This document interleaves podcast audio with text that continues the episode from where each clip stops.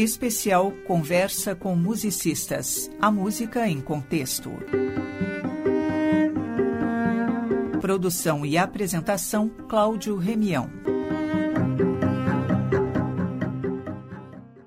Olá, ouvintes. Aqui é Cláudio Remião, do setor de programação da Rádio da Universidade, e é com grande satisfação que dou início a mais um programa de conversa e debate envolvendo música. E como devem imaginar, pela seleção musical especial que preparei para a emissora neste vinte e oito de junho, não poderíamos tratar de outro assunto que não a data que hoje se celebra, o Dia Internacional do Orgulho L G B T Q I A P N mais.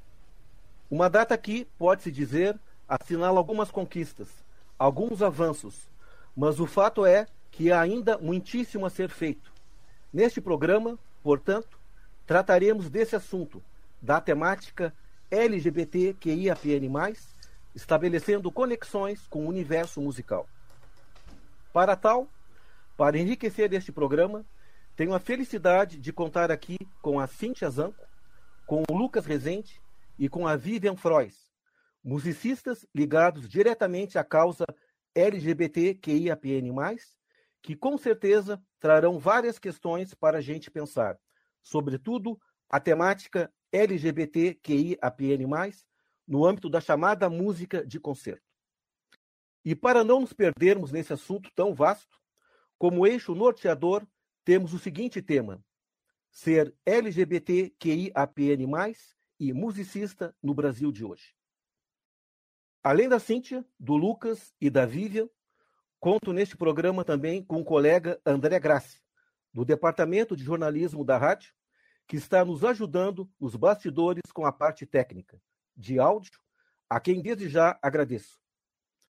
Sobre este programa, cabe dizer também que ele foi gravado no dia seis de junho do presente ano e conseguimos realizá-lo graças ao MCONFIURGS, serviço de webconferência de nossa universidade. Mas antes de iniciar propriamente a conversa, vamos para uma rápida apresentação da Cíntia, do Lucas e da Vivian. Cíntia Zanco, voltada tanto para a música popular como para a música erudita, é instrumentista, arranjadora, compositora, regente e arte educadora. Escreveu trilhas para teatro, dança, uso corporativo e publicidade, além de arranjos que já foram executados por diversas orquestras no Brasil e no exterior, destacando-se nessa atividade o trabalho que vem realizando junto à Orquestra Jazz Sinfônica do Estado de São Paulo. Feminista e ativista L G B T Q I A P N mais, em prol da cultura, da democracia e dos direitos humanos, foi candidata a vereadora pelo coletivo Diversidade São Paulo, P SOL, em dois mil e vinte. Lucas Rezende, nascido em Santos, é compositor e cantor. Bacharelando em composição pela Universidade Estadual Paulista, a UNESP, atualmente realiza também o curso de canto lírico na Escola Municipal de Música de São Paulo, além de atuar no naipe de baixos do coro acadêmico da OSESP. Desde dois mil e dezenove, tem se dedicado à composição, consistindo a maior parte de sua produção em trabalhos para voz e coro.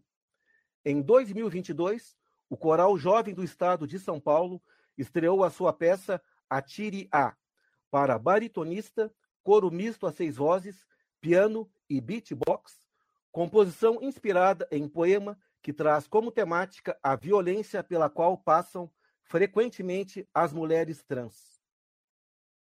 Vivian Fróes, natural da cidade do Rio de Janeiro, é cantora com bacharelado em canto pela Escola de Música da U F R J, sendo também pianista, organista, regente, preparadora vocal e atriz, além de professora de música. Trabalhou no setor de partituras da Fundação Museu da Imagem e do Som, Rio de Janeiro, e prestou serviços para o projeto de catalogação da Rádio Nacional através da empresa Navarro, na qualidade de coordenadora. Ativista, defensora dos direitos humanos, tem realizado extenso trabalho em prol da causa trans, com atividades que incluem participações em debates e apresentações musicais. Olá, Cíntia, Lucas e Vivian. É uma satisfação poder contar com vocês neste programa. A presença de vocês é mais do que bem-vinda. E para iniciar a nossa conversa, gostaria que falassem a respeito de como se identificam nesta grande sigla, que é a sigla L G B T Q I A P N mais, isto é, a qual segmento pertence. Além disso, peço para que falem sobre o envolvimento de vocês na causa L G B T Q I A P N mais, ou seja, qual a intensidade desse envolvimento, se no âmbito da militância ou não. Na apresentação que fiz de vocês, é possível ter uma ideia, mas mesmo assim gostaria que falasse. Por favor, Cíntia. Boa tarde. Queria primeiro agradecer pelo convite, parabenizar pela iniciativa de fazer esse programa. Muito importante que se leve ao ar essa questão. E eu sou uma mulher cis, lésbica, e o meu engajamento com a, com a causa é, foi aumentando ao longo da vida, né? Eu tenho cinquenta e oito anos, então a minha vivência, nos anos oitenta, quando ainda era considerado pela O M S uma doença, homossexualidade, eu, tinha, eu era uma jovem mulher, né? Já tava, era praticamente adulta. E isso faz muita diferença. No... Então, aos poucos, eu fui saindo do armário com, com a necessidade que a gente tem de ter uma vida plena e, e, e sem, sem mentira, sem esconder, né? Aos pouquinhos. Agora, eu, eu realmente me engajei mais profundamente no ativismo mais recentemente. A, a, nos últimos oito anos, assim, que aí culminou com a ascensão da extrema-direita no Brasil, né? E a gente viu... É, a, a sensação que eu tinha é que o mundo estava ficando mais amigável, tava ficando, tava, tava, tinha um progresso no, na sociedade, assim, de, de, de, de não ser tão preconceituosa. Mas era um ledo engano meu, né? Quando caiu a ficha, assim, a gente fazia no passado uma certa, um certo pacto assim, com as pessoas. Todo mundo sabia que você era lésbica, ninguém falava muito, você não falava muito também, as pessoas te aceitavam, e a gente ia assim. Quando o Bolsonaro ganhou as eleições, eu, eu caiu uma ficha para mim, assim, que esse pacto era uma grande mentira, porque todas essas pessoas que conviviam comigo, e no meio musical aqui em São Paulo, a gente tem muita gente da extrema-direita no meio musical erudito, eles votaram no Bolsonaro. Então, assim, que, que convivência, que pacto é esse? Que a pessoa que fala que seu amigo trabalha com você, vai lá e volta no Bolsonaro, que é um cara que se pudesse me metralhava agora, né? Então, a partir daí, eu, eu, eu, eu realmente entrei é, bastante intensamente na, no, no ativismo e, e eu, eu faço isso através do partido, me filiei ao P SOL, sou do setorial L G B T Q I A mais, do P SOL, é, faço parte de alguns outros grupos também e, e, e entrei na, em campanha mesmo, contra o, o, o discurso da extrema-direita, que é um discurso que é realmente é, excludente e agressivo, né, violento, né? Você vê que a, a, a violência contra as mulheres trans, homens trans também, só cresce, que, que a, a, a letra da nossa sigla mais vulnerável e que todos nós estamos sempre colocando os trans e as trans na frente, porque é eles que a gente tem que defender primeiro, são os mais corajosos. Então, é isso. A, minha, a, a partir da vida mesmo, vendo que não há ganho sem luta, cada vez estou mais enfranhada nessa, nessa, nesse ativismo. Certo, Cíntia. Obrigado. Por favor, Lucas. Bom, oi, pessoal. É... Queria primeiro agradecer a oportunidade de estar aqui, falando sobre essas coisas importantes de serem faladas. É... Bom, eu me considero um homem cis e gay, pelo menos até agora é assim que eu me identifico. É... E a questão, né, sobre a militância, eu não me considero uma pessoa muito militante, eu acho que a minha militância ela está mais nas relações que a gente tem com, com os amigos, com a família, e não uma coisa... É... A, a todo tempo, não sei se posso dizer assim. É, assim, na música, eu aí eu sou. Acho que na música eu sou. Tanto pela questão de eu, o que eu mais faço é música que envolve voz, eu acho que a voz ela tem que falar alguma coisa. E aí, é, ou não também, né? Mas sempre que eu posso dizer alguma coisa, eu sempre tento tratar de temas assim, que são um pouco delicados, né? Seja, enfim, a questão L G B T Q I A P N mais, ou, enfim, a questão é, da violência, do capitalismo. Atualmente estou fazendo uma música que fala sobre o rompimento da barragem de Brumadinho, então são sempre temas assim, que eu acho que devem ser falados. Então, eu assim, sou bem militante na música. Acho que na vida, nem tanto. Eu só vou levando e vou dando meus, meus pitacos assim, quando, quando preciso, né? Perfeito, Lucas. Obrigado. Vivian. Olá. É uma grande honra estar falando aqui na Rádio da Universidade Federal do Rio Grande do Sul. Eu tenho uma ligação muito forte também com a Universidade Federal do Rio de Janeiro, né? Que eu tenho uma história muito grande, muito próxima, que tanto me emociona, a Universidade Federal. E a gente viu, né, nossas universidades sendo atacadas, né, muito ultimamente. Então, é uma grande honra poder estar trazendo aqui para a rádio um debate tão rico, tão necessário, e tão importante para a reconstrução e reestruturação das nossas universidades, principalmente nossas universidades federais, e para a qualidade não só de nós enquanto nação, mas das nossas universidades no nosso país e nossas universidades públicas. É, bom, eu me considero é, uma mulher trans, eu estou dentro da, da sigla T, Da, dentro da sigla L G B T Q I A P N mais, eu estou dentro da sigla T, que é uma sigla que engloba tanto as pessoas trans, quanto as pessoas... É, quando a gente diz trans, a gente está englobando um termo guarda-chuva, os termos travesti e transexual. E também, embora a gente tenha trazido uma representação das pessoas não binárias na última letra, porque o N, justamente do final da sigla, é relativo às pessoas não binárias. Mas é, essa representação foi levada para a sigla justamente porque houve um apagamento muito grande da luta não binária, então se achou necessário ressaltar especificamente as identidades não binárias, embora elas já estivessem contidas, de certa forma, dentro da sigla T.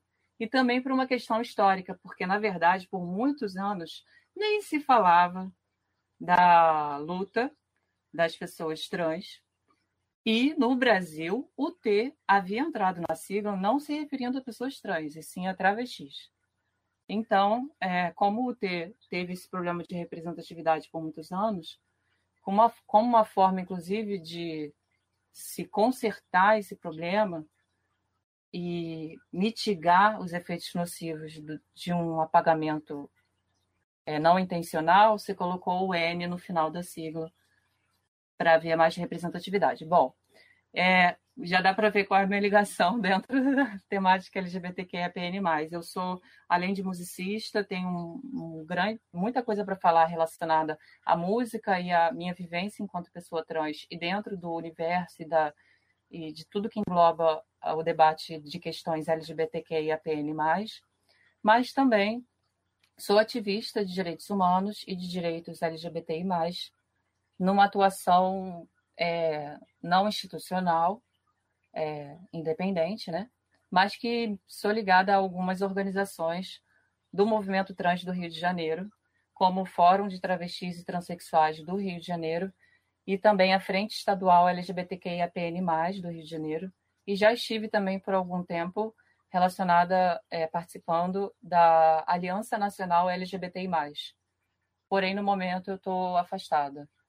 É, então, eu tenho uma vivência enquanto ativista dentro da questão L G B T I mais, que foi uma consequência das minhas lutas, não escolhi isso, você acaba sendo levado para esse lugar por conta dos preconceitos que a gente vai sofrendo ao longo da vida. E, para terminar, é, eu também, é, por conta de toda essa minha atuação dentro desse universo, acabei naturalmente indo para a área política, em que eu participei da, da equipe de campanha da Jaqueline Gomes de Jesus como deputada estadual pelo P T em dois mil e dezoito. Perfeito, Vivian, obrigado. Cíntia, Lucas e Vivian, o eixo norteador desta conversa, ser L G B T Q I A P N mais, e musicista no Brasil de hoje, é bem objetivo, mas ao mesmo tempo complexo por trazer uma dificuldade, que é o fato da categoria L G B T Q I A P N mais comportar diversos segmentos, várias bandeiras, a despeito de questões comuns, dentre as quais a gente pode falar aqui na, na luta pelo direito de poder se assumir publicamente, sem represálias, e o combate ao preconceito, que me parecem ser as questões mais evidentes na categoria L G B T Q I A P N mais. Mesmo assim, eu gostaria que comentassem, a partir da perspectiva de vocês, sobre esse eixo norteador, ser L G B T Q I A P N mais e musicista no Brasil de hoje. Por favor, Cíntia. Bom, ser musicista e L G B T Q I A É, apresenta uma série de, de desafios, né?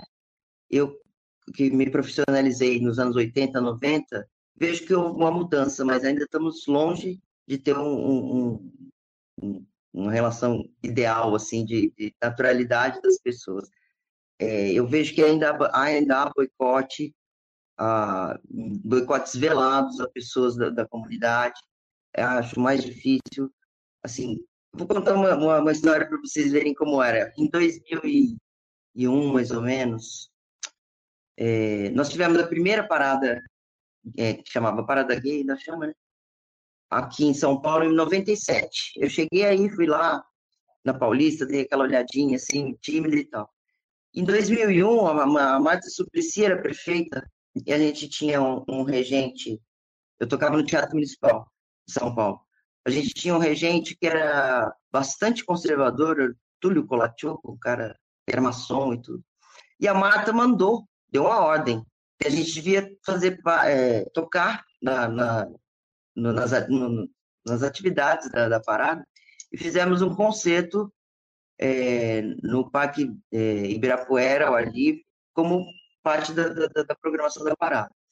Durante toda essa semana, nos ensaios, todos os dias, esse senhor é, zombou e falou e fez pouco caso, e aí falou assim, é, coisas até chulas, né? E ele escolheu umas peças do Tchaikovsky e, e ficou, ficou possesso de ter que participar, ficou indignado. Era assim, e eu lá tocando na orquestra, quietinha, sem poder falar nada. É, com o tempo isso mudou, isso tá... tá Ninguém fala, fala, teria essa postura hoje, mas ainda é muito difícil. Ainda há boicote, ainda há, principalmente com o perfil do, do, do músico erudito em São Paulo, que é a maioria de direita, a maioria vem de, de, de igrejas evangélicas, fundamentalistas, não todas são preconceituosas, mas a grande parte é. Então, é, é uma convivência difícil, sim. Não, não, não, não acho que... que tá bom ainda não. Obrigado, Cíntia. Lucas? Bom, acho que como a Cíntia vinha falando, né, é... ainda é muito difícil. Eu, assim, eu sou o mais novinho entre os, os três que estão falando aqui. Eu tenho vinte e quatro anos, entrei na faculdade há pouco tempo e também vou contar uma história. É... Eu entrei em dois mil e dezenove, no curso de composição da Unesp, e aí eu me lembro até hoje uh, da primeira aula que a gente teve, não me lembro que, que disciplina era, é, e era uma classe que só era composição e regência. E aí a gente chegou para ter aula e a professora falou, nossa, é, é, como tem mulheres aqui nesse, nesse, nessa classe, e era só cinquenta por cento de mulheres. O meu ano... ele foi o que mais teve é, mulheres no curso de composição. Isso, cinquenta a cinquenta. Quem dirá se você for, for, for pegar a sigla L G B T Q I A P N mais. É, então, assim, Uma coisa que era para ser tão simples, que era ter mulheres num curso de composição, ainda é muito difícil, imagina nesse, nessa nossa comunidade, né? É, eu sei que a, a conversa é outra, eu falei das mulheres, mas é só para dar uma ideia, assim, que as coisas estão muito boas, né? Acho que hoje a gente tem muito mais liberdade para falar sobre essas coisas, mas, mas ainda é uma minoria. É, E eu digo isso também porque eu dou aula num cursinho pré-vestibular da Unesp também. E aí vem, todo ano, eu dou aula desde dois mil e vinte, ou seja, estou na minha quarta turma, eu dou aula de composição lá. E aí, todos os anos, é o mesmo perfil de, de alunos, que, que, de possíveis alunos, né, que querem fazer a faculdade, que são homens, cis, É, não sei, da, da sexualidade deles, né? É, esse ano tem um, uma pessoa trans só na turma, assim, que, que deseja prestar a composição, por exemplo. Então, é, como a Cíntia veio falando, né? A, a questão, na, pelo menos em São Paulo, né? São Paulo é ótimo e tudo mais. A gente tem é, toda a... a, a Não vou, não vou falar democracia porque ainda não existe uma democracia plena, né? Mas a gente tem muita liberdade aqui, mas ao mesmo tempo não temos. É, o, o, o público que quer essa música erudita em São Paulo, os instrumentistas que vêm na maioria de igreja, é, é muito difícil você combater isso, né? Você combater essa direita. Então, como que essas pessoas vão querer estar nesse nosso campo da música, né? Como que essas pessoas da comunidade vão querer estar se elas, enfim, não, não se veem representadas, sabe? É... Então, assim, é... hoje em dia, não sei como que era, enfim, na década de oitenta, por exemplo, mas hoje é, é muito bom, hoje você tem pessoas trans cantando em coros, né? Como... Cláudio vinha falando lá do, do início da, da apresentação, que no, no Coral Jovem, no ano passado, você teve, você tinha, né, é, uma mulher trans cantando no naipe de baixos. Você, você não vê isso, né, geralmente. Então, quando vem uma pessoa trans, assiste isso e fala, nossa, caramba, eu, eu, eu posso estar ali, né? Então, eu acho que essa questão da representação é muito importante para que a gente consiga alguma coisa, porque senão vai ficar andando em voltas. Enfim, acho que é, é um assunto muito extenso, né? Obrigado, Lucas. E, Vivian, o que você diria acerca desse tema, ser L G B T Q I A P N mais e musicista no Brasil de hoje? Nossa, eu fiquei muito impactada com a fala do Lucas, porque... E com a da Cíntia também, claro. É, a Cíntia já traz, né, uma fala de uma outra geração, né?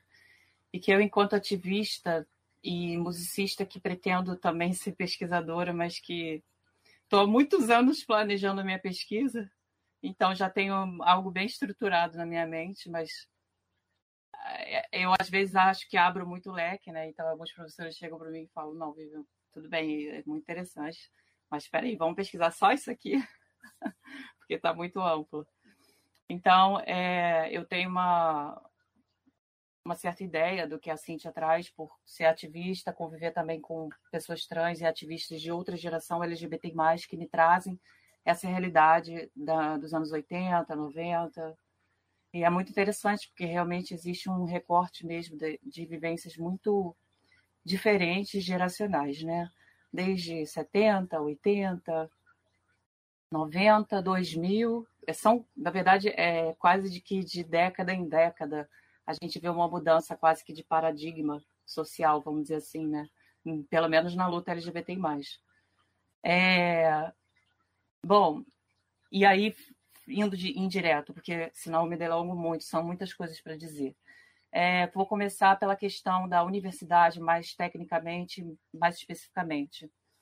É, dentro do curso da U F R J, da, dos cursos de graduação da U F R J, a gente também tem um problema na questão da representatividade da entrada de pessoas tanto mulheres, dependendo do curso, como de pessoas L G B T mais, então nem se fala.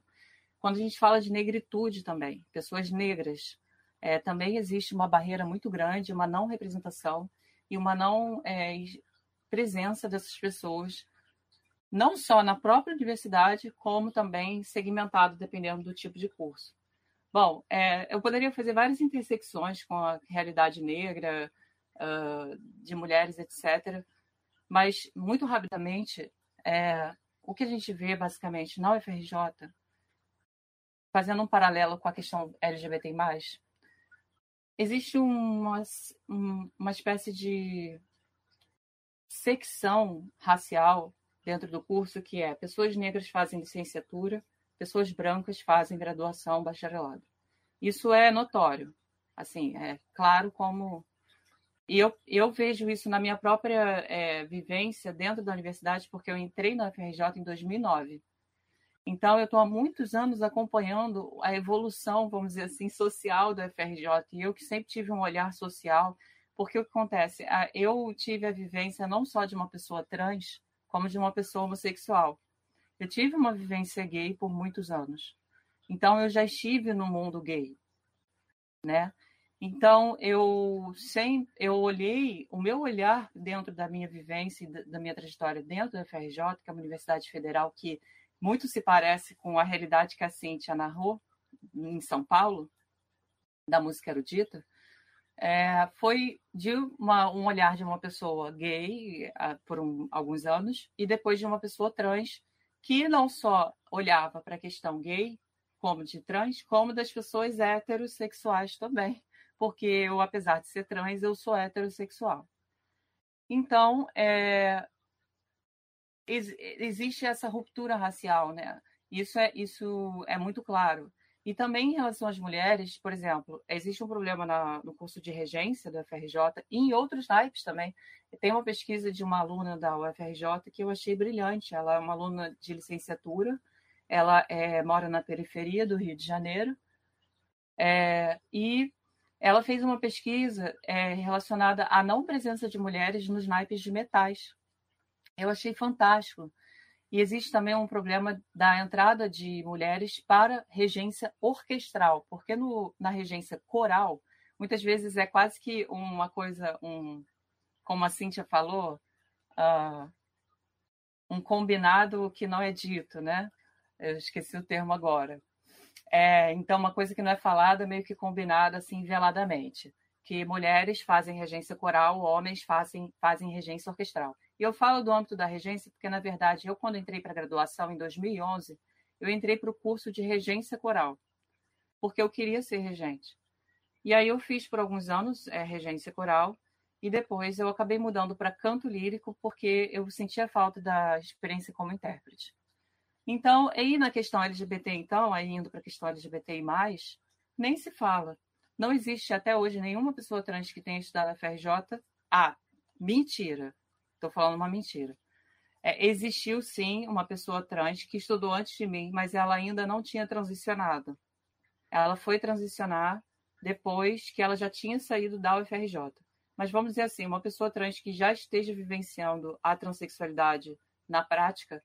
Eu fui a única, a primeira, depois é, teve também é, uma amiga minha que eu conheci lá, que foi uma surpresa muito grande, porque até então eu achava que eu era a única que estava estudando lá, até que eu comecei a esbarrar com uma, uma mulher trans, que hoje em dia é uma grande amiga minha, que, aliás, é uma pessoa que eu tenho uma grande admiração, porque ela é uma mulher trans negra, e ela é uma pessoa extremamente...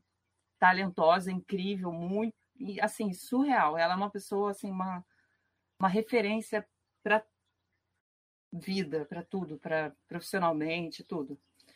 E ela, encontrei lá, então, ela foi uma aliada, mas ela não fez, na época, o curso de graduação. Ela estava participando do, é, do curso intermediário na U F R J, que é um curso voltado... É, não tem nível de graduação, ele é um curso técnico, né? Depois ela conseguiu, depois de muitos anos, eu já estava quase me formando, ela conseguiu entrar para o curso de graduação e hoje em dia ela está até fazendo já doutorado. Mas, é, tirando eu e ela, nunca mais entrou ninguém é, nenhuma pessoa trans na graduação na história da U F R J. Pessoas, é, vamos dizer assim, usando uma sigla antiga, L G B tem, né? Então, tem uma questão aí também, só para finalizar minha fala, eu poderia falar muito mais coisa, mas não vai dar tempo, certamente. Mas existe também uma questão, como a Cinti trouxe, da divisão da luta L G B, que são das pessoas homossexuais, e da luta T, que é das pessoas trans. É uma divisão que eu digo no sentido de que nós, pessoas trans, sofremos o que as pessoas L G B sofriam na década de oitenta. Então, a gente, nós, pessoas trans, vivemos um anacronismo na prática relacionado à discriminação que acaba nos pondo num lugar de não acesso, muitas vezes, a locais que as pessoas L G B já estão, já conseguiram acessar. Então, assim, é uma coisa muito cruel, né? É, realmente, a luta das pessoas trans, travestis, ela é muito difícil.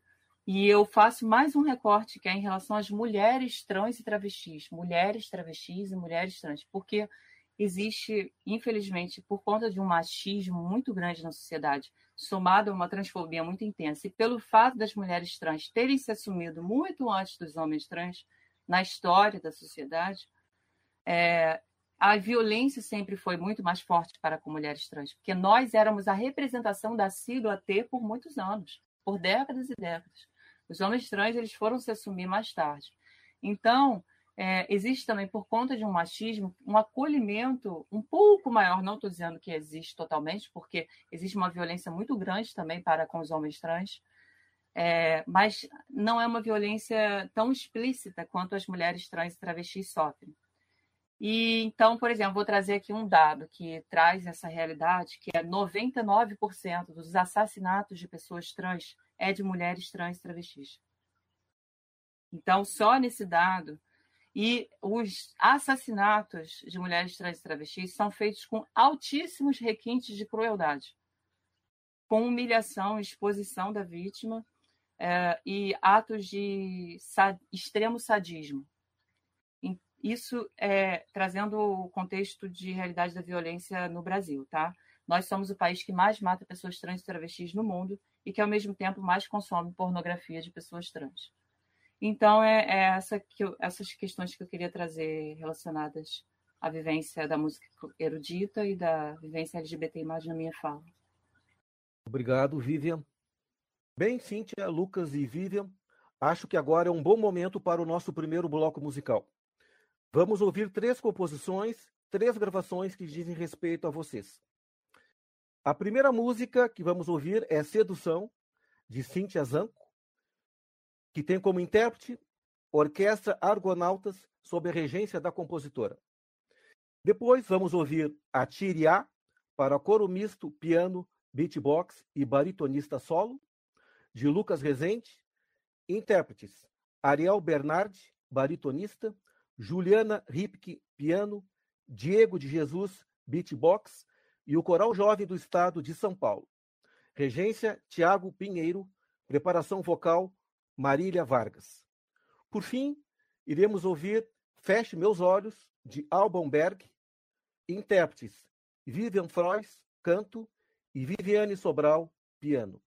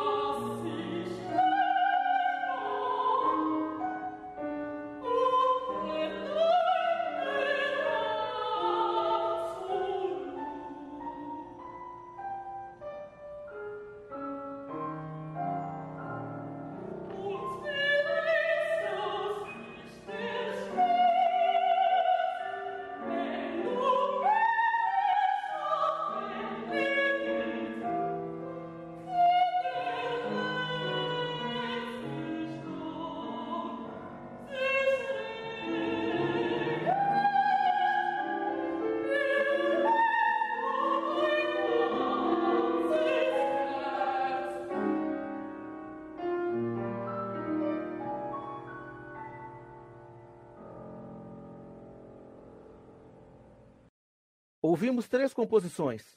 A primeira música foi Sedução, de Cíntia Zanco, intérprete Orquestra Argonautas, sob a regência da compositora. Depois ouvimos Atire-A, para coro misto, piano, beatbox e baritonista solo, de Lucas Rezende, intérpretes Ariel Bernardi, baritonista, Juliana Ripke, piano, Diego de Jesus, beatbox e o Coral Jovem do Estado de São Paulo. Regência, Tiago Pinheiro. Preparação vocal, Marília Vargas.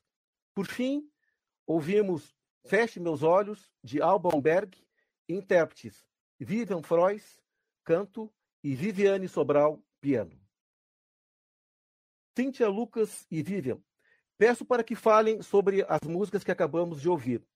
Fiquem à vontade, podem falar sobre o processo de criação, de recepção das obras ou da interpretação, como desejarem. Cíntia, sobre a, a tua composição.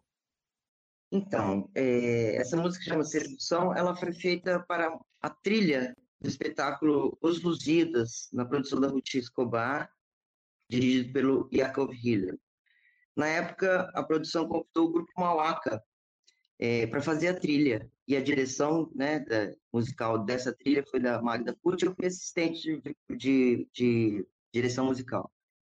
E eu tive a oportunidade de fazer muitas orquestrações, e, e essa composição é uma das, das... Essa é a composição, não só a orquestração.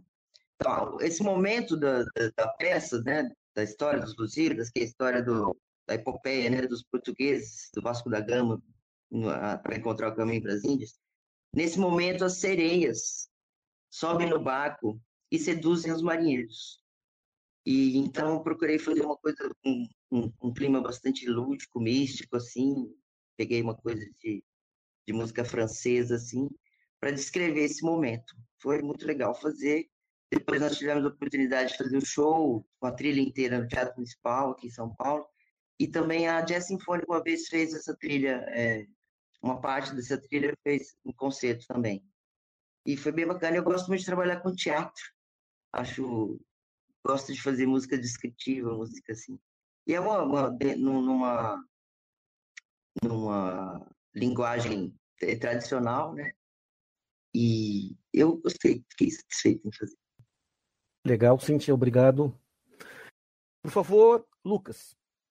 Bom, essa peça eu, que eu fiz no ano passado e também foi estreada no ano passado, foi uma espécie de encomenda que o Tiago Rezende fez para mim. Eu, eu cantava no Coral Jovem do Estado até ano passado e nós íamos fazer um concerto é, só com músicas de compositores e compositoras L G B T Q I A P N mais.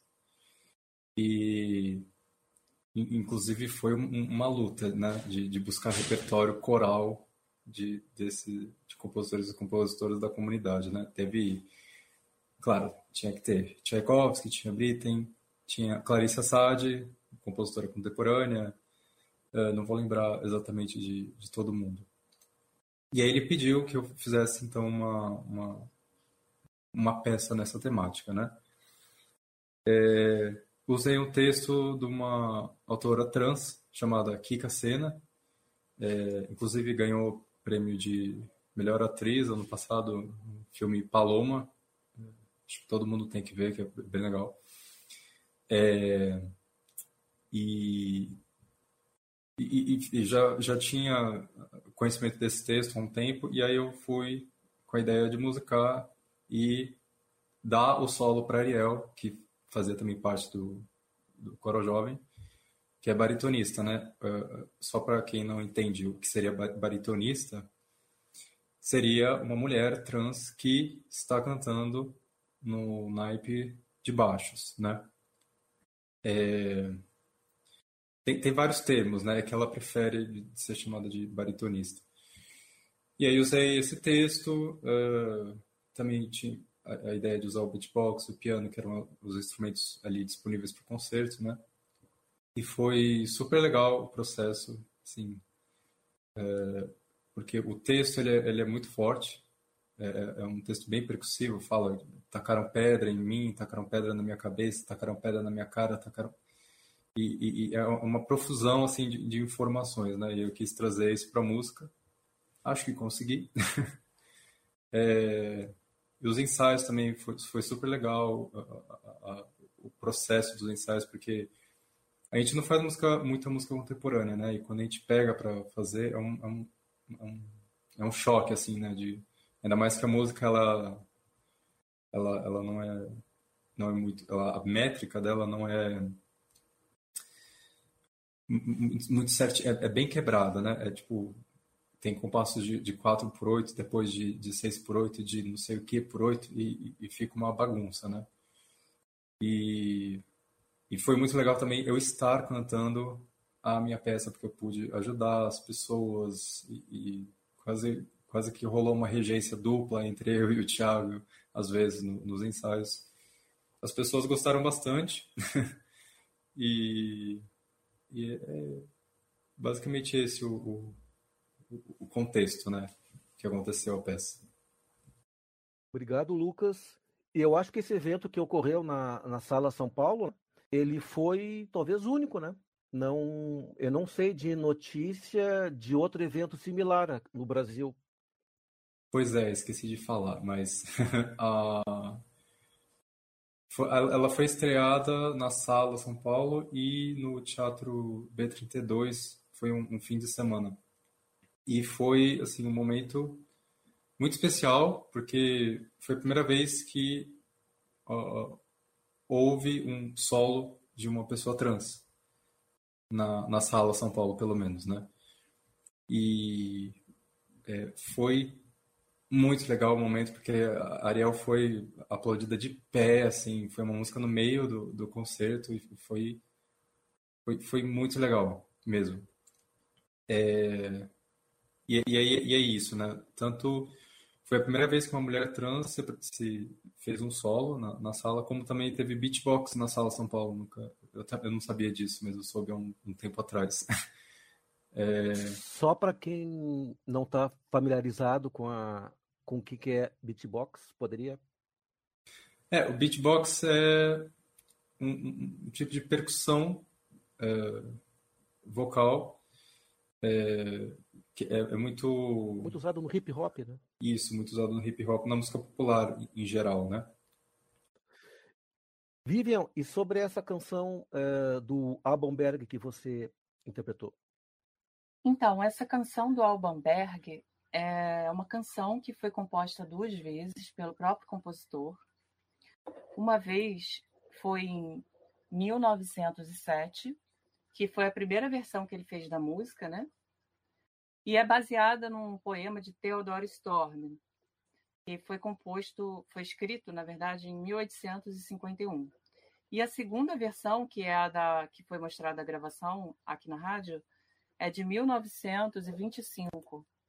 Interessante notar que o que acontece, uh, eu cantei no meu recital de formatura as duas versões, né? A primeira versão, ela tem um estilo é muito é, relacionado ao estilo romântico. Então, e já a segunda versão que ele fez em mil novecentos e vinte e cinco é totalmente dodecafonista, né? Então, mais modernista, né? Então, é, é muito interessante ver as duas versões da música, inclusive pelo que o texto fala, né? A tradução, é, a letra é muito pequena, então eu vou ler aqui. Ela fala assim: feche meus olhos ambos com as amorosas mãos suas. Vá tudo o que eu sofro sobre a sua mão para descansar.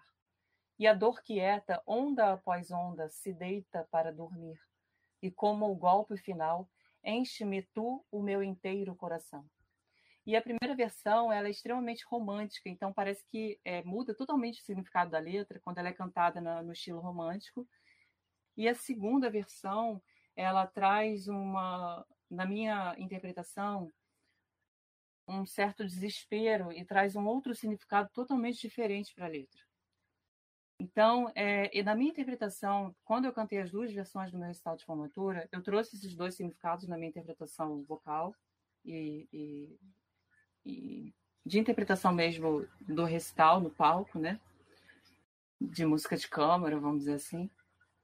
É, e a segunda versão fala muito sobre uma questão que eu vivi durante toda a minha vida enquanto pessoa trans e de um debate dentro da questão trans no universo L G B T I mais, que é o não lugar das pessoas trans.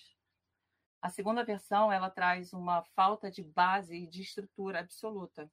É como se você tivesse num limbo, né? Então, ele traz a falta total da tonalidade, do tonalismo, e você fica num limbo. Interpretativamente, é, relacionando com a questão, por exemplo, da afetividade ou amorosa das mulheres trans, eu, eu fiz essa ponte da, da inter, interpretação dessa segunda versão da solidão das mulheres trans e travestis, né? Que mais ainda das mulheres travestis de mil novecentos e oitenta, setenta, sessenta, que viviam sempre relacionamentos escondidos, ou elas eram postas num lugar de fetiche, de exploração desses corpos, né? Sempre como objetos sexuais, ou às vezes nem isso, né? Relegadas a um assujeitamento total da sua identidade enquanto ser humano, inclusive. E as mulheres trans, já agora dos anos dois mil, dois mil e dez, a solidão no sentido da, da falta mesmo de afeto e de possibilidade de relacionamento amoroso. Isso foi uma coisa que permeou, inclusive, a minha vida durante muitos anos e que hoje em dia tem melhorado muito, né? E que dialoga muito também com um debate que se fala dentro do movimento negro, que é da solidão da mulher negra, né? Então, na minha interpretação, eu trouxe essa, essa interpretação da segunda versão da música, da primeira e da segunda versão, né? Mas da segunda versão dessa coisa do não lugar, que é esse não lugar que é posto às pessoas trans, de uma não chance de conviver em sociedade, de estar numa festa, de estar num momento social, de estar aqui numa rádio, por exemplo, falando, de estar como cantora num teatro, ou de estar como recepcionista num hotel, ou uma atendente de supermercado, ou inclusive o não lugar familiar, ou o não lugar afetivo, amoroso, esse não lugar que é posto de transfobia às pessoas trans e travestis. Obrigado, Vivian. Cíntia, Lucas e Vivian, uh, a impressão que eu tenho, que é a impressão de uma pessoa de fora, é que ser L G B T Q I A P N mais, e musicista no Brasil de hoje, é menos difícil na música popular do que na chamada música de concerto. Eu noto que no âmbito da música popular tem aparecido uh, recentemente uma quantidade significativa de artistas L G B T Q I A P N mais, e pouco percebemos isso na nossa música erudita atual. Qual é a opinião de você sobre essa questão? Uh, podemos dizer, por exemplo, que essa diferença remete à existência de um preconceito maior no âmbito da chamada música de concerto? Por favor, uh, Lucas. Nossa, eu acho que com certeza. É, é porque uh, acho que a música popular, pelo menos, uh, pelo menos a, a música popular brasileira, ela, desde o século passado, uh, ela tem muito mais liberdade, uh, seja, seja de falar, da, da expressão corporal. É... Vou falar uma coisa, assim, meio básica, né? Mas um homem usar saia. Tipo, isso... Ali na década de setenta, você só tinha isso ali com, sei lá, Tropicália, nem Mato Grosso. É... Mas, é, e, e claro, talvez as pessoas que assistiam isso na época, algumas falavam, nossa, isso que é absurdo. Mas existia já uma normalização dessa, dessa, de toda essa liberdade, né? Hoje, isso tudo já está bem superado, né? Por mais que, claro, tudo ainda é um processo, né? Na música erudita, eu acho que, assim, a... como a gente já falou aqui há um tempo, né? Você, pelo menos instrumentistas, a maior parte vem... de igreja, a maior parte vem de lares super é, conservadores. Se você for pegar mesmo os professores de instrumento dessas pessoas, vêm de outra geração. Então, é, é, é, ainda é um lugar muito conservador. Eu acho que... E, e assim, voltando a falar sobre a universidade, né?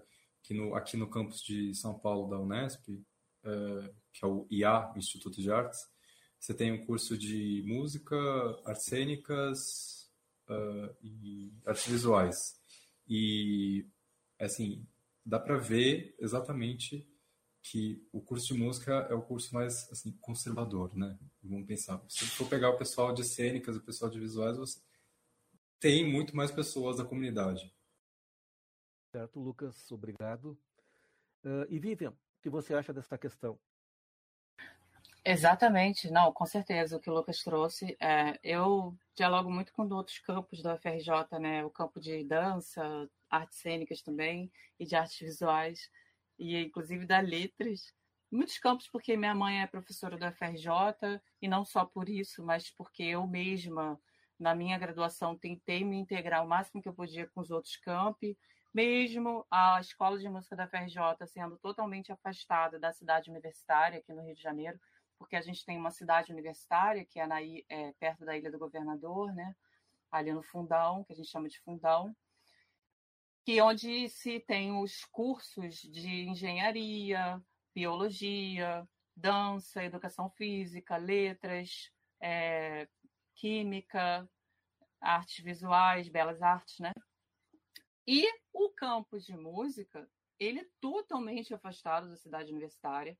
Isso fez com que o campus de música, no caso, estou falando do contexto Rio de Janeiro, que, inclusive, é claro, dialoga muito com o conservadorismo de São Paulo, mas aqui eu vejo, na minha vivência, inclusive como ativista e como estudiosa das questões de negritude e L G B T mais, é, na minha graduação também estudei muito período colonial, e isso dialoga também com, por muitos anos, eu ter sido contratenor, e eu ter entrado no âmbito do estudo da música antiga, música é, barroca, e ter trazido no meu estudo também o estudo dos castrates, é, junto a um professor da U F R J, que foi o Alberto Pacheco, que tem um, uma pesquisa muito vasta nesse campo dos castrates brasileiros, que foram trazidos da Europa para cantar no Brasil e cantavam muito modinhas brasileiras. Então, eu também trabalhei modinhas brasileiras no meu estudo como cantora e estudante, né, de graduação da U F R J. Uh, e muito que meu professor trouxe para mim também, e do meu próprio estudo, porque eu buscava entender a minha voz. Então, eu tentava entender a partir do barroco, porque era onde eu encontrava um local de identificação, que eram os castrates, e depois eu fui abrindo mais o leque. Bom, mas voltando para o que eu estava dizendo, né? Então, é, os cursos de artes visuais e de artes cênicas, eles são muito mais ligados à cultura popular do que os cursos, por exemplo, de dança, por incrível que pareça, e de música. Na dança tem uma questão que existe uma divisão dentro do próprio curso. Porém, é, tá, a dança vive um fenômeno muito parecido com a música, que está se tentando introduzir a cultura genuinamente brasileira de forma mais presente na, na, no fazer musical universitário e também a música popular. E na dança, a dança popular e É, danças mais ligadas à cultura propriamente brasileira e não o ideal europeu do balé, do balé francês, etc, etc, italiano, et cetera. Então, é, do Opéra de Paris. Então, é, existe na música, além disso, no contexto do Rio de Janeiro, um é, uma grande afastamento em relação aos outros campos que acaba fazendo com que esse núcleo universitário da música no Rio de Janeiro, por estar inserido numa região muito colonial do Rio de Janeiro, que é a Lapa, que é o centro do Rio de Janeiro, que foi uma região onde eram trazidas pessoas escravizadas, que foram escravizadas para o Brasil, para o Rio de Janeiro. Então, ali tem uma aura muito colonial ali naquela região, e a Escola de Música da U F R J acaba, sem querer, é, trazendo muito dessa aura e desse conservadorismo na própria universidade, no próprio É, curso de música, que, aliás, é um dos mais antigos da história da Universidade do Rio de Janeiro. Então, sim, isso é verdade. Obrigado, Vivian. Interessante explicação histórica. E, Cíntia, o que você acha dessa questão? Na música de concerto, a coisa é mais conservadora mesmo? Com certeza. Eu, como uma pessoa que sempre transitei nos dois ambientes musicais, popular e erudito, é um fato inegável. Eu, acrescentando a, a tudo que os colegas falaram, eu acho que tem uma coisa aí de raiz na questão da, da música de concerto, porque as, as orquestras sinfônicas, elas se estabeleceram é, da, na mesma época que se estabeleceram os estados nacionais, né?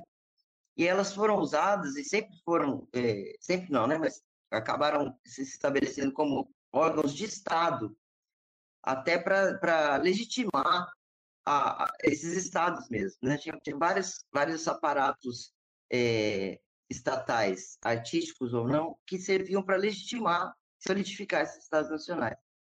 Então, e o, o Estado Nacional, ele, ele, ele, ele, ele propaga, né, quer perpetuar a heteronormatividade, a família tradicional, a coisa toda.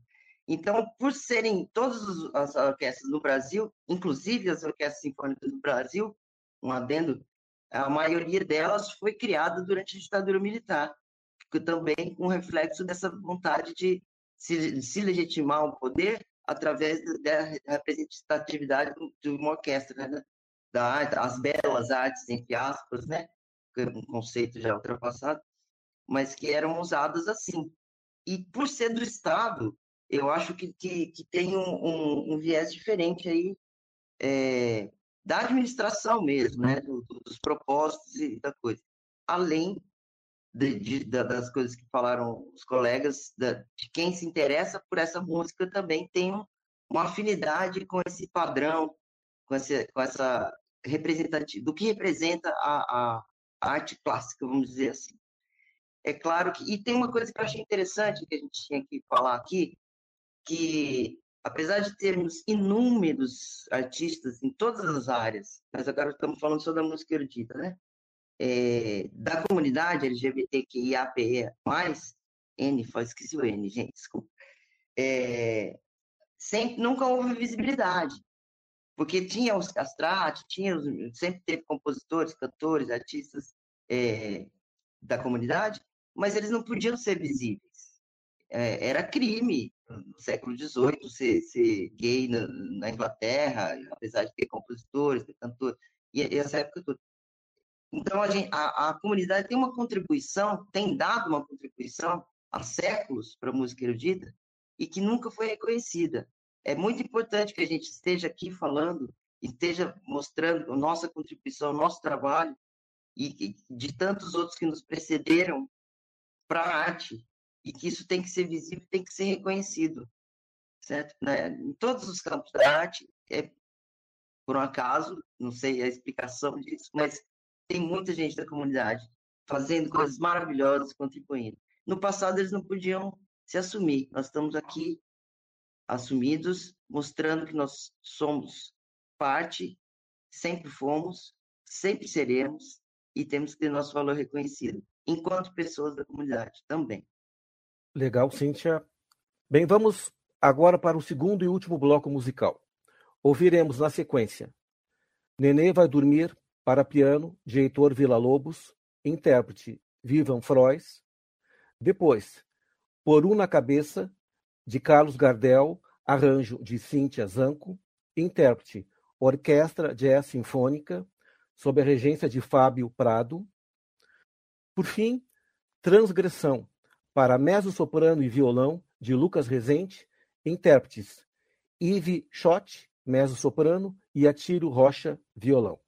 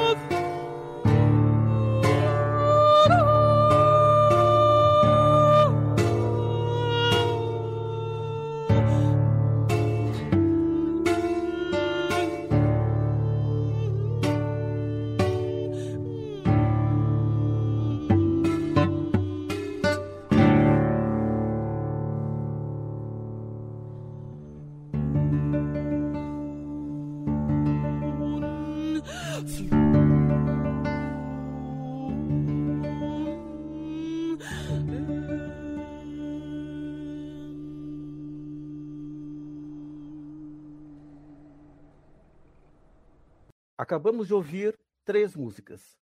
Primeiro escutamos Nenê Vai Dormir, para piano, de Heitor Villa-Lobos, intérprete Vivian Fróes.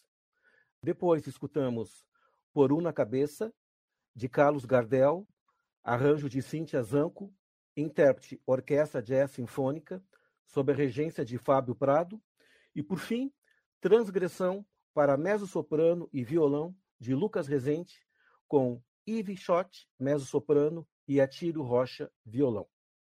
Cíntia, Lucas e Vivian, gostaria dos comentários de vocês acerca das músicas que acabamos de ouvir. Por favor, Vivian. Então, essa música do Heitor Villa-Lobos, é... bom, eu escolhi basicamente uh... mais pelo autor e também pela música, é claro, né? Quando eu toquei essa música, eu achei ela muito bem composta, ela é uma suíte infantil, né? E ela traz uma profundidade é, musical, né, na, na escrita para piano, que, aliás, é, inclusive na partitura ele próprio escreveu, que é extremamente melancólica, né? E eu gostei muito da, da sonoridade, da, da melodia, da, da, da música em si, né? E resolvi tocar no piano. É, mas, basicamente, a minha escolha foi mais voltada pela questão do compositor. O Heitor Villa-Lobos é um compositor que eu muito... tem um apreço imenso, é, ele é uma grande referência brasileira, né, para o nosso país, para nós enquanto cultura brasileira, né, e para mim ele sempre foi uma muito grande referência, né, é, acho que para todos nós, né, e ele traz o próprio Villa-Lobos em si, né, como a pessoa, o grande Villa-Lobos, né, e o compositor, é, o sentido de nacionalismo musical que tanto a gente está precisando, né, e que tanto eu sinto que estamos numa espécie de terceira ou quarta onda do nacionalismo, né, que a gente está tentando buscar elementos de identidade brasileira no sentido de tentar se descolonizar, né, a gente está tentando buscar uma decolonização no nosso país, também na nossa música, não só na música clássica, também na popular, porque... por muitos anos também, a nossa música tinha uma estética muito voltada, inclusive, para a estética dos Estados Unidos, até porque a M P B, né, ela traz uma estética de escrita relacionada ao jazz dos Estados Unidos e tal. Tanto que quando, embora não esteja relacionado exatamente com o que eu vou dizer, mas quando surgiu, até porque foi um fenômeno típico da ditadura brasileira, que foi a Jovem Guarda, quando surgiu a Jovem Guarda, ela foi muito criticada pelos compositores de M P B e bossa nova, de que era uma música sem valor nenhum, é, uma música menor. E é, hoje em dia, a, a mesma crítica acontece em relação à música da nova geração brasileira que está vindo aí, com uma visão que, em certo modo, dependendo da, do contexto, a A gente se reflete, por exemplo, em relação... Reflete no sentido de refletir. Uh, a gente faz uma reflexão, melhor dizendo, né? No sentido de algumas músicas que trazem conteúdos muito sexuais, etcétera. Como em alguns tipos, não é todos, de funk e tal. Mas que nos traz, por outro lado, uma cultura da africanidade negra, né? Dos países africanos que são da nossa cultura, do povo negro, preto do nosso Brasil, porque na África muitas danças e músicas eram é, vistas pelos europeus como sexualizadas, quando na verdade não tinham nenhuma conotação sexual, e sim ritualística, da cultura afrodescendente, né? Então... É... a gente tem que ter muita sensibilidade na hora de analisar é, outros tipos de fazeres musicais, inclusive aqueles que têm conteúdo sexual, como alguns tipos de funk, etcétera. Porque a gente pode acabar entrando naquele conservadorismo do politicamente correto, não no, no sentido negativo da palavra politicamente correto, tá, gente? Porque essa palavra é usada de forma muito errada muitas vezes.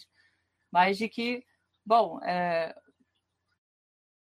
dependendo de como você absorve aquela música, ela não necessariamente é negativa e ela traz também um empoderamento financeiro e de ascensão social para essa camada da população que nunca teve a oportunidade de ascender socialmente. Então, é, eu acho muito interessante essa provocação que, o, que a música é, negra, o L G B T I mais, como a composição do Lucas Rezende, fantástica, trazendo a violência das, que as pessoas trans e travestis sofrem no Brasil, porque elas são provocativas mesmo, e elas vêm realmente para incomodar, porque as pessoas negras sempre incomodaram, as pessoas trans e travestis sempre incomodaram. E agora vão incomodar porque fez uma música assim, o assado? Elas sempre incomodaram. Então, assim, é, eu acho que a gente tem que olhar com todo esse viés. Uh, então, o Heitor Villa-Lobos, voltando só para concluir, ele, para mim, sempre foi um compositor não, non-establishment, vamos dizer assim. Um compositor que sempre fugia à regra, no sentido de que ele era uma pessoa que ele nunca gostou muito de, de conservadorismo. É, inclusive, ele teve uma vivência na graduação conturbada, ele abandonou a, a graduação, porque ele não aguentou a, a graduação, a forma como os compositores, de forma muito conservadora, conduziam os estudos. Ele queria compor do jeito dele, então, é, e ele trouxe na composição dele essa irreverência, né? Ele traz muito isso na composição dele. E ele trouxe essa veia nacional.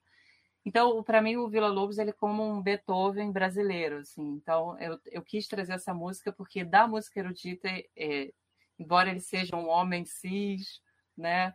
É, e compositor brasileiro, mas ele traz para mim uma irreverência que eu muito me identifico. Obrigado, Vivian.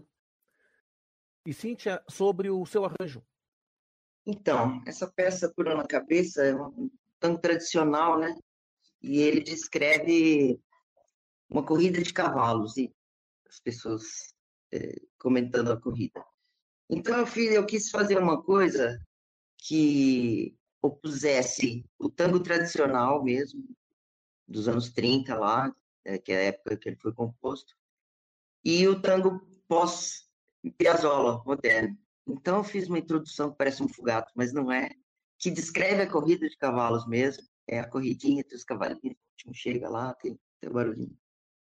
E na parte A da música, eu fiz ela com uma habaneira, tradicional do tango antigo, como era executado, e a parte B, eu fiz com um tango moderno, pós-Piazzolla A quatro, com bastante ruído e, e mais dissonante. Assim. É, é uma, uma peça que todo mundo gosta muito, né? Assim, é, ficou muito popular com o filme que teve e tal. Então, ela teve muita, muito boa recepção. E fiz uma, uma cadência entre a introdução e quando, no começo da música mesmo, é, que também eu procurei usar bastante os, os recursos, os, é, recursos estéticos da, do tango moderno, do, do tango de Piazzolla. Então, tem uma coisa bem agressiva. Agora, uma, como um adendo, uma feliz coincidência, o, não tem, a música não tem, não tem nada a ver com a nossa, nossa temática aqui, mas tem. Porque o tango, a dança, na verdade, ele surgiu assim no, no, no cais do Porto, né, Buenos Aires, e era, a princípio, dançado por homens, né? Posteriormente, que ele, que ele evoluiu para outras formas. E eu até tive a oportunidade, uma vez que eu fui a Buenos Aires, fiz questão de procurar, eu fui numa milonga gay, que as pessoas estão recuperando essas tradições lá agora, e era lindo, os caras dançando, assim, maravilhoso. Assim, tem tudo a ver com a estética do tango, aquela energia, assim, muito bonito. E é isso, é, fiz uma peça sob encomenda para... Essa, a princípio, eu fiz essa, esse arranjo para um bandoneonista argentino que veio tocar para a Jazz Sinfônica, que é o Diego de Jesus, e depois eu fiz a, a versão só para orquestra. Obrigado, Cíntia. Lucas, é, o que você pode falar sobre a sua composição de título Transgressão? Essa peça eu fiz em dois mil e vinte e um. A gente estava... todos enclausurados em casa, pelo menos eu estava. é, na verdade, agora eu não me recordo se foi em dois mil e vinte ou dois mil e vinte e um que eu fiz, mas ela foi executada em dois mil e vinte e um. É, que é uma peça que eu usei um, uma frase só, um texto, que eu retirei, na época eu tinha lido Medeia, que é uma tragédia grega do Eurípides, e dentre as várias páginas, uma frase me pegou muito, que eu achei muito bonita, que é: reflui a fonte, o flumen dos numes. é, eu gostei muito da sonoridade, falei, nossa, vou usar isso aqui um dia. E aí veio a, a mezzo-soprano, que é a Ive Schott, ela pediu que eu fizesse uma peça para ela e para o violonista, o Atílio, que eles estavam com a ideia de gravar umas peças contemporâneas, enfim. E aí fiz essa peça. É, o, o título, Transgressão, ele tem um pouco a ver com a, a, a, a, a tragédia, porque é, foi uma tragédia que, na época que foi, foi escrita, foi encenada, é, foi muito mal vista, porque... Basicamente, o que acontece na, na tragédia é que você tem a Medeia, que é essa moça ali para uns quarenta, cinquenta anos, meia-idade ali, que ela é traída pelo, pelo marido. E aí, como vingança, ela decide matar os próprios filhos. E a, a, a mulher que, que, que traiu... É, Que, que ficou com o marido da Medeia, né? E, e, e por, por causa disso, a tragédia foi muito mal vista, né? Como, como assim? Uma mulher matou os próprios filhos e tudo mais, por mais que ela tenha ficado triste no, no fim da tragédia, né? É, e aí, uh, é, é, transgressão por causa disso, mas também por conta da, da, de como eu utilizo a voz e a... E, e o violão na peça, né? Porque eu não, não coloco as palavras em ordem, né? Eu uso só alguns fonemas e o violão é quebrado. Tem, tem uma parte que, no meio da música, mais ou menos, que o violão, violonista ele, ele muda as cordas de um lugar para o outro e fica com som percussivo. E é basicamente isso. É, só gostaria de comentar uma coisa sobre a pergunta anterior que eu lembrei depois para falar, que era sobre a questão... de da música erudita ser conservadora. É, eu acho legal também da gente pensar qual que é o lugar da música contemporânea no Brasil, porque eu vejo que a, tanto os instrumentistas quanto os compositores, quanto essa, a vida da música contemporânea, tanto no Brasil quanto no mundo inteiro, ela é muito menos conservadora, claramente, né? É, então fica meu convite... para a gente ouvir mais esse tipo de repertório, porque são pessoas muito mais sãs fazendo esse tipo de repertório do que muitas pessoas por aí. Obrigado, Lucas. Cíntia, Lucas e Vivian, infelizmente chegamos na parte final do programa. O debate foi, a meu ver, ótimo, bastante enriquecedor, e acredito que os ouvintes da rádio também gostaram muito. Peço, então, agora para que vocês façam suas considerações finais. Cíntia. Bom, quero mais uma vez agradecer o convite, agradecer a sua iniciativa e convidar todo mundo a participar e a, a abraçar a comunidade que está aí servindo muito bem a, a, a sociedade há tanto tempo. Foi um prazer e espero que tenha mais. Lucas. Bom, é... para finalizar, mais uma vez, muito obrigado pelo convite. É, fico muito honrado.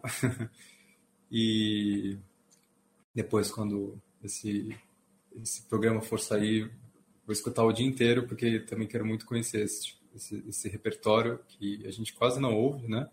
Então, eu, eu acho que é muito legal é, dar essa, essa iniciativa, porque a gente, a gente não... é desconhecido para a gente, né? Então, muito obrigado pelo convite e muito legal a, a ideia de trazer esse debate para cá. Vivian. Muito obrigada, Cláudio, André, da parte da, do som, né? Agradeço muito, é uma grande honra estar aqui falando na rádio da Universidade do Rio Grande do Sul, Universidade Federal do Rio Grande do Sul. E o que eu gostaria de deixar como última mensagem é meu desejo de que a música brasileira, erudita brasileira, se desgarre do contexto muito ainda de um modus operandi muito colonial ainda, né? É, queria que a gente decolonizasse mais o nosso fazer musical, porque as nossas universidades, nosso ensino de música erudita no Brasil e a própria é, produção, né, de música erudita no Brasil, é, que está aí no, no, no corredor de financiamento principal, vamos dizer assim, do nosso Estado, é muito voltada, muitas vezes, à exploração da riqueza nacional para levar esses talentos para o exterior. Né? Nós, cantores, por exemplo, vimos sempre dos nossos professores, ah, você tem que estudar para ir para a Europa, você tem que estudar para ir para a Alemanha, você tem que estudar então é, para ir para os Estados Unidos. Então, é, a gente está consumindo a nossa riqueza nacional para levar para o exterior. E quando a gente começar a fazer o caminho inverso, a gente vai começar a ter o país que a gente está tanto sonhando. E uh, entendam por isso que a luta L G B T I mais, negra, etcétera, não é uma luta só de nós, é uma luta de todos nós. Quando eu falo todos, eu poderia usar a palavra todes também. E quando eu falo todos, eu estou me referindo às pessoas heterossexuais, às pessoas cis, às pessoas gays, trans, negros, indígenas, pessoas com deficiência, quilombolas. Porque a gente fazendo uh, essa união de todos, de todos nós, a gente vai conseguir um país melhor. Porque a gente está aqui contribuindo com o nosso país há muitos anos, desde sempre, e o que a gente quer é só conviver bem. E a gente traz também essa questão de, de um verdadeiro nacionalismo, que é de vamos investir no nosso país para que nós que somos o povo brasileiro, nós somos, nós somos brasileiras. Eu sou trans e sou brasileira. As pessoas negras são brasileiras. Então, a gente tem, sim, o direito de reivindicar coisas para o nosso país. Isso é ser nacionalista, verdadeiramente nacionalista. E gostaria é, de que todos nós, todas, estiver, é, estivéssemos juntos nessa luta por um país melhor, por uma sociedade melhor, sem preconceito, com mais valorização da nossa música erudita nacional, brasileira, e projetos de fomento, de mais fomento da música clássica no Brasil, que ainda tem muito pouco investimento. A gente precisa melhorar muito ainda uh, o fomento que é dado público e também privado para a nossa produção nacional, não apenas erudita e também popular, mas principalmente da música erudita, que é muito incipiente. Muito obrigada. Perfeito. Mais uma vez, obrigado, Cíntia, Lucas e Vivian. Obrigado, André Grassi, colega do Departamento de Jornalismo da Rádio, que esteve na parte técnica. E, desse modo, encerramos este debate dedicado ao Dia Internacional do Orgulho L G B T Q I A P N mais, que contou ainda comigo, Cláudio Remião, na produção e na mediação, e que teve como eixo norteador o tema ser L G B T Q I A P N mais, e musicista no Brasil de hoje. Muito obrigado pela atenção e continuem com a nossa programação. Especial Conversa com Musicistas. A música em contexto. Produção e apresentação, Cláudio Remião.